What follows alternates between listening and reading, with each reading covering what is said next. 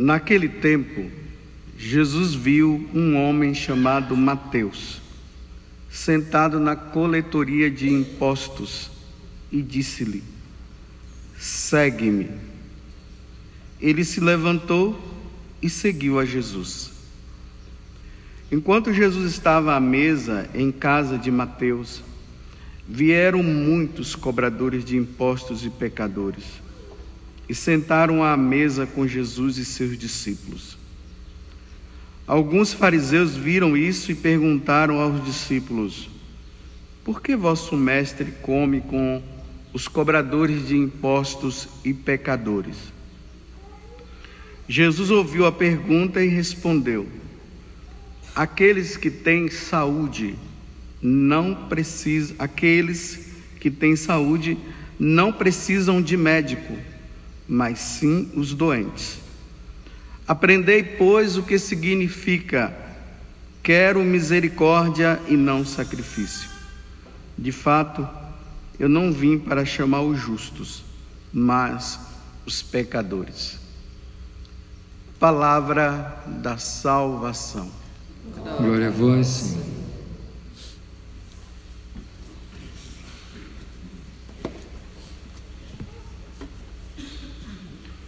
Hoje, nessa festividade do dia de São Mateus, como eu falei no início da missa, que é o dia que ele professa a fé em Jesus Cristo, morrendo, porque ele foi matado, na verdade, né? Mataram.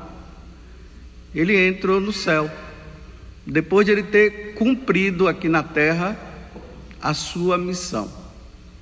Mas até Mateus chegar a essa condição de fidelidade a Deus e tudo mais, ele passou por todo um processo. Primeiramente, ele era um homem considerado entre os judeus como um grande pecador, porque ele vivia na coletoria de impostos e ali ele cobrava os impostos dos judeus para ser dado a César. E os judeus não gostavam disso, porque ele fazia um ato errado. Em vez de ele contribuir para ajudar os seus irmãos, não, ele pensava nele.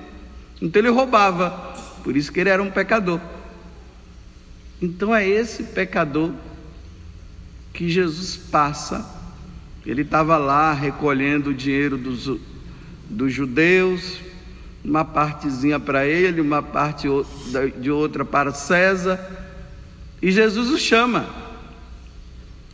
E ali ele vai atrás de Jesus. Nessa época também existiam as autoridades religiosas no tempo de Jesus tinha os fariseus, os publica... tinha os fariseus, os doutores da lei, os herodianos. Eles eram responsáveis pelas coisas trazendo para nós, para o nosso tempo. Ele era, eles eram responsáveis pelas coisas da igreja. É como se fossem os padres. E eles não conseguiram entender de, de ver Jesus com um monte de pecadores. Porque aquelas autoridades religiosas daquele tempo, eles não se misturavam com pecador. Eles se consideravam puros e santos.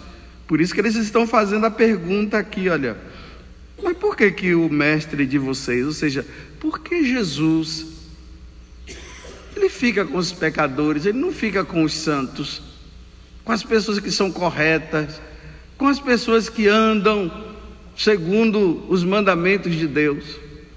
Aí Jesus dá a resposta: Olha, o médico, ele vem para o doente. E eu vim do céu para o pecador. Jesus está falando uma coisa óbvia. Jesus não veio do céu para os santos, mas o pior de tudo é que não tinha santo, né? Mas ele está dando uma explicação. Eu não vim para os santos, eu vim para quem é pecador. Bem, a partir da minha pessoa, eu sou um grande pecador, Você também é? Hein?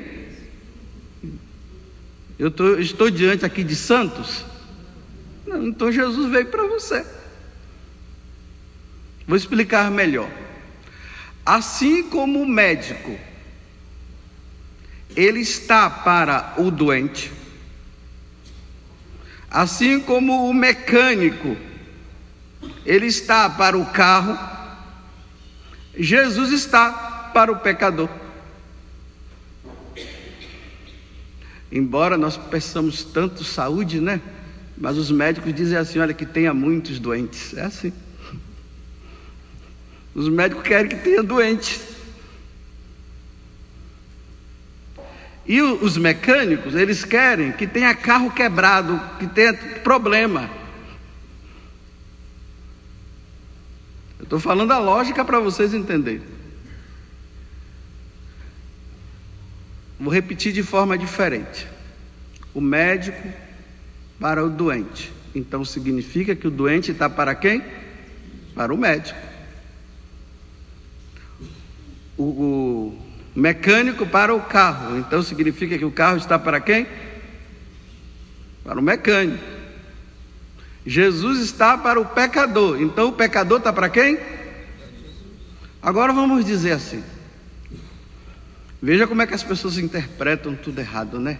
Aí as pessoas começam a dizer assim: Ah, Jesus, é, é para mim que eu sou pecador que Jesus veio. Eu sou pecador mesmo. Só que tem que mudar de vida. Não pode continuar pecando. Vamos dizer assim: olha, o médico vai lá e diz para aquele doente que está com problema de coração: Olha, meu filho, você o seu problema de coração tá, é muito grave. Você vai ter que passar por uma cirurgia. Se você não passar por uma cirurgia, você vai morrer. Aí o doente vai lá né, no médico, aí o médico fala, ele gosta do médico, o médico acolheu ele muito bem, nossa, ele sai de lá da, da clínica, né, dizendo assim: nossa, que médico excelente, eu nunca encontrei um médico igual aquele, ele é muito bom, ele me acolheu, até cafezinho ele me deu, ele me deu as instruções, ele disse que eu preciso fazer uma cirurgia de coração, porque senão eu vou morrer. Só que o cara não faz a cirurgia. Ele gostou do médico, o médico acolheu, fez tudo para ele, mas ele não faz a cirurgia, não. A mesma coisa o mecânico, o mecânico. O, o, o, dono do carro vai lá e o mecânico diz assim: Olha, você está precisando trocar de óleo, viu? Esse óleo aí já passou do tempo. Se você continuar, vai dar problema no motor. Mas o, o mecânico, excelente, aquele, olha, vem cá, senta aqui, olha, o, o, seu, o, o óleo está desse jeito, você precisa desse tipo de óleo, e tá, e o cara, nossa, eu nunca encontrei um mecânico desse jeito, que mecânico bom! Ele vai para casa e não troca o óleo.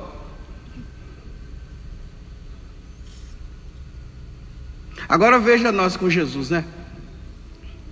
Nossa, rapaz, mas Jesus, é, é, é, ele é tão bom.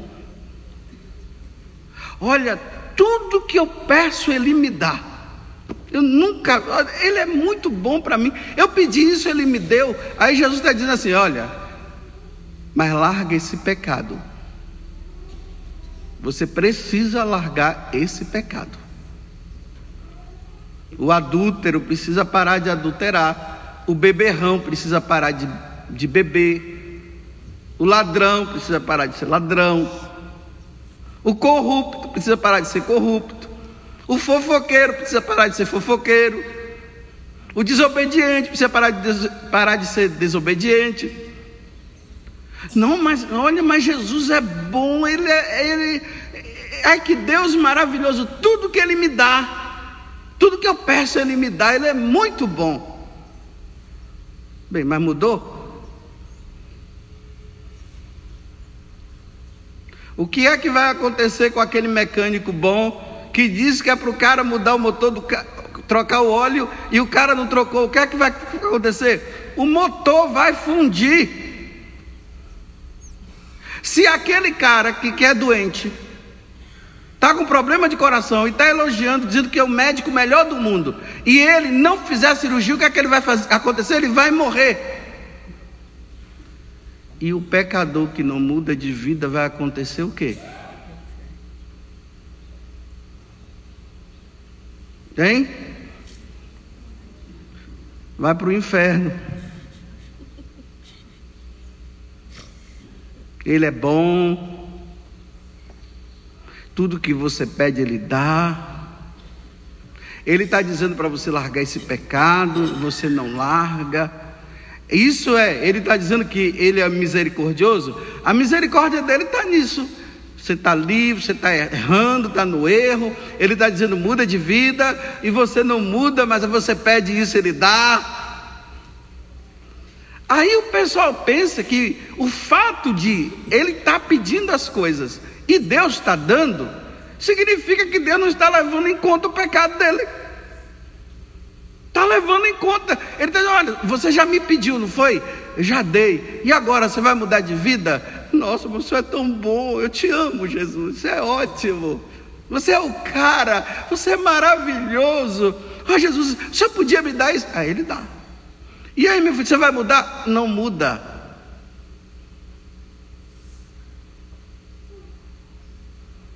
Quer ir para o céu assim? Não vai. Não vai. Morreu sem essa condição, aí agora vem a justiça divina.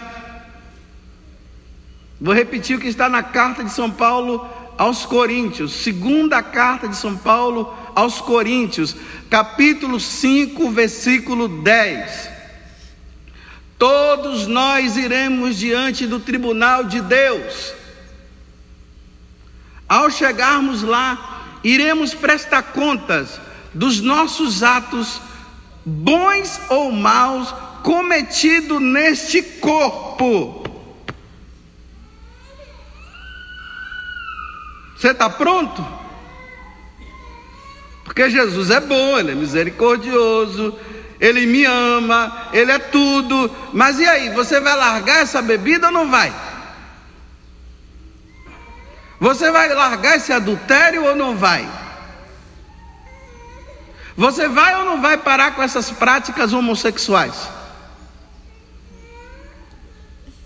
Porque ele ama o homossexual, viu? Vocês sabiam disso? Ele ama. Tem gente dizendo por aí que ele não ama, não, ele ama o homossexual. Agora, ele não quer ver um homossexual morando e vivendo com outro homem como se fosse a esposa dele ou esposa. Isso aí ele não quer. Não, mas Deus é muito bom, Ele é maravilhoso, tudo que eu peço Ele me dá.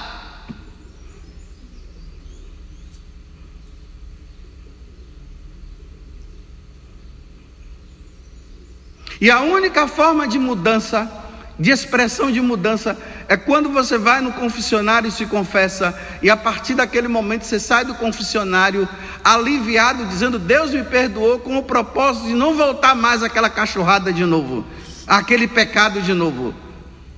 Aí sim, agora o mecânico, ou melhor, o carro agora sim ele está para o mecânico, o doente agora está para o médico e o pecador está para Deus.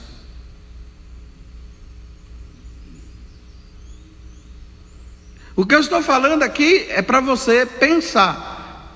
Quando acabar essa missa, vai embora para casa pensando você está dizendo que Deus é maravilhoso.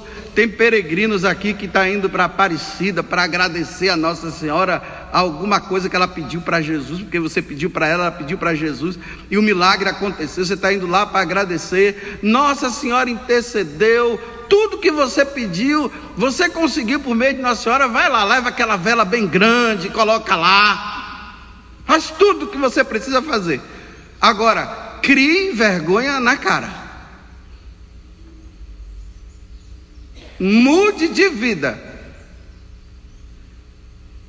Porque no dia que você e eu morrermos, aí agora nós iremos prestar contas a Deus. Nós não iremos prestar contas a Deus dos milagres que Deus fez, porque isso aí Deus não vai prestar conta de nada.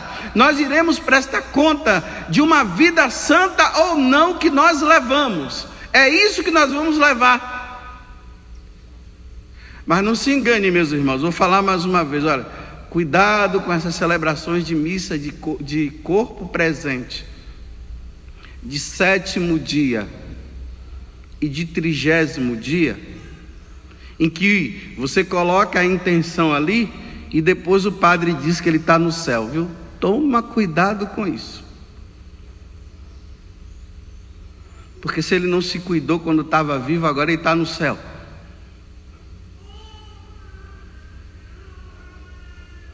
Levou uma vida errada até morrer, agora está no céu. Não se enganem porque a missa acontece sim, a intenção que você coloca está lá. Na hora que morre, chama o padre para fazer as exéquias, para fazer aquela celebração, tudo bonitinho, olha, corretamente. Não tem aquela expressão hoje politicamente correto? Tudo corretinho. Missa de cor presente, de sétimo dia, de trigésimo dia. O padre foi lá até e fez a encomendação do corpo, mas o cara morreu numa vida errada. Não é aquela água benta que vai salvar. O que vai salvar é a mudança de vida. Mateus mudou de vida. Ele era ladrão e passou a ser honesto. Por isso que agora ele está no céu.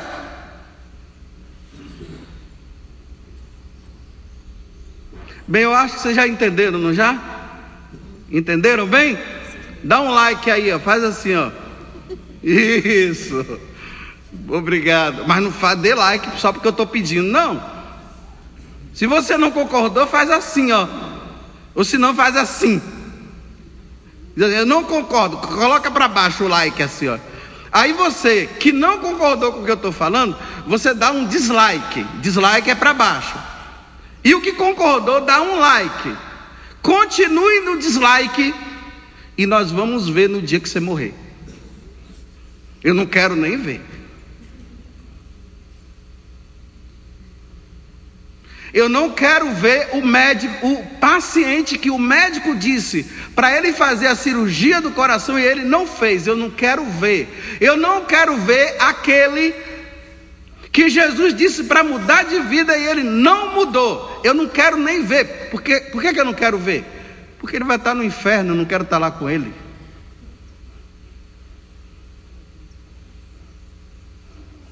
Então eu já vou terminar. Graças a Deus o rapaz ali balançou a cabeça, fez assim.